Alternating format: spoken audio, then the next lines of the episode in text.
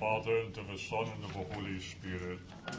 Hail Mary, full of grace, the Lord is with thee. Blessed art thou among women, blessed is the fruit of thy womb, Jesus. Holy Mary, Mother of God, pray for us sinners now and at the hour of our death. Amen. Seat of Wisdom. Pray for us. Blessed John Duns Scotus. Pray for us. In the name of the Father, and of the Son, and of the Holy Spirit. Amen. Therefore, we jump in medias res with Virgil. Virgil, we're a little bit behind time already. So I want to simply take a few moments, say, express my, my great pleasure at being here. It's a great honor to be able to welcome all of you to this symposium on the Mariology of Blessed John Duns Scotus, commemoration of the seven hundredth anniversary of the Marian Doctor's holy death in Cologne, eighth of November, two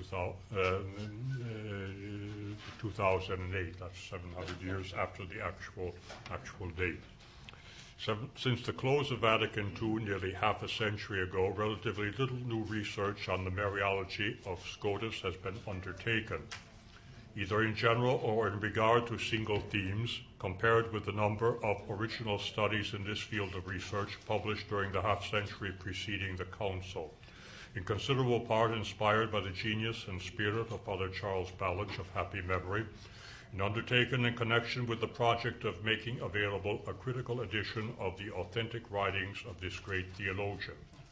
That is a seemingly irrelevant there, but the most important point, that the critical edition of Scotus was undertaken precisely in order, as it were, to set forth more accurately and more in depth his Mariology, because the Mariology is the clue to understanding all the rest. The English Jesuit poet, Father Gerard Manley Hopkins, a quasi-born Scotus, hit upon the exact relation between the two titles, Subtle and Marian Doctor, when he described Blessed John Duns as the man who of all men most sways my spirit to peace of reality, the rarest veined unraveller. Be rival Italy, it's an allusion to Saint Thomas, or Greece, an allusion to Aristotle, who fired France for Mary without spot, from the sonnet Duns Scotus's Oxford.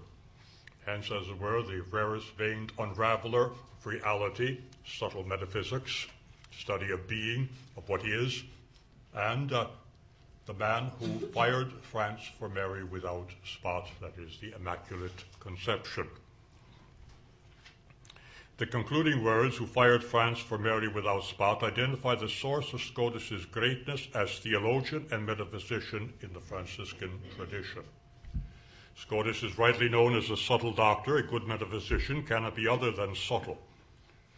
But he is a good metaphysician because he is so excellent a Marian doctor, indeed the Marian doctor, because he has the honor of being the saint who gave the Marian thought of Saint Francis and the stupendous insights of Saint Bonaventure into the universal mediation of the Virgin Mary, their first and radically definitive foundation and systematization. This has continued to the present as the characteristic feature of Franciscan theology, the Marian mode of the Franciscan thesis, as it already was the distinctive feature of Saint Francis's spirituality, so succinctly summarized by Henri de Vranche. Mary is our mediatrix with Jesus, as Jesus is our mediator with the Father, from the Legenda Versificata, the life of Saint Francis in verse, written about twelve forty, fourteen years after the Poverello's death. Therewith, the Trinitarian basis for the economy of salvation is clearly indicated, one neatly centered by Scotus in the absolute predestination of Christ to glory, and in him all the elect as well, a project executed through the maternal mediation of the All-Holy Virgin, the Immaculate, as Mother of God and of the Church. In the mystery of Mary, both in the mind of Francis and of Scotus, we find the key to the dequit, the fittingness of our theology, the rationale which links the theology of contingents with that uh, of the necessary, and the theology of the head, Christology, with that of the body or church, ecclesiology. In our times, a contemporary of Father Balić, Saint Maximilian Maria Kolbe, gave a finishing touch to all this, if you please, a certain coloratio Scoti, appropriate to the age of the Holy Spirit, Mary, and the Church. He pointed out that Mary is our mediatrix because she is the spouse of the Holy Spirit, namely the created Immaculate Conception, as the Holy Spirit is the uncreated Immaculate Conception.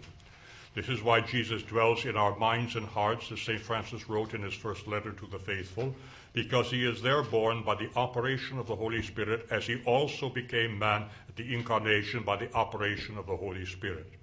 Whether we speak of the divine maternity of Mary in the Incarnation, whereby a man became the natural Son of God, or her spiritual maternity in the Church, whereby the rest of the elect become the adoptive children of God, we are talking about the maternal mediation of Mary, which leads to the birth of Jesus in our world or in our hearts.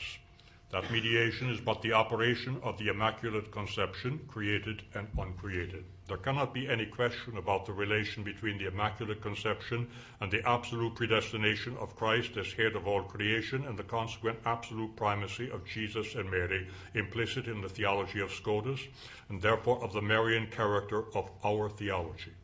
This is why the metaphysics of Scotus is also radically colored by his Mariology.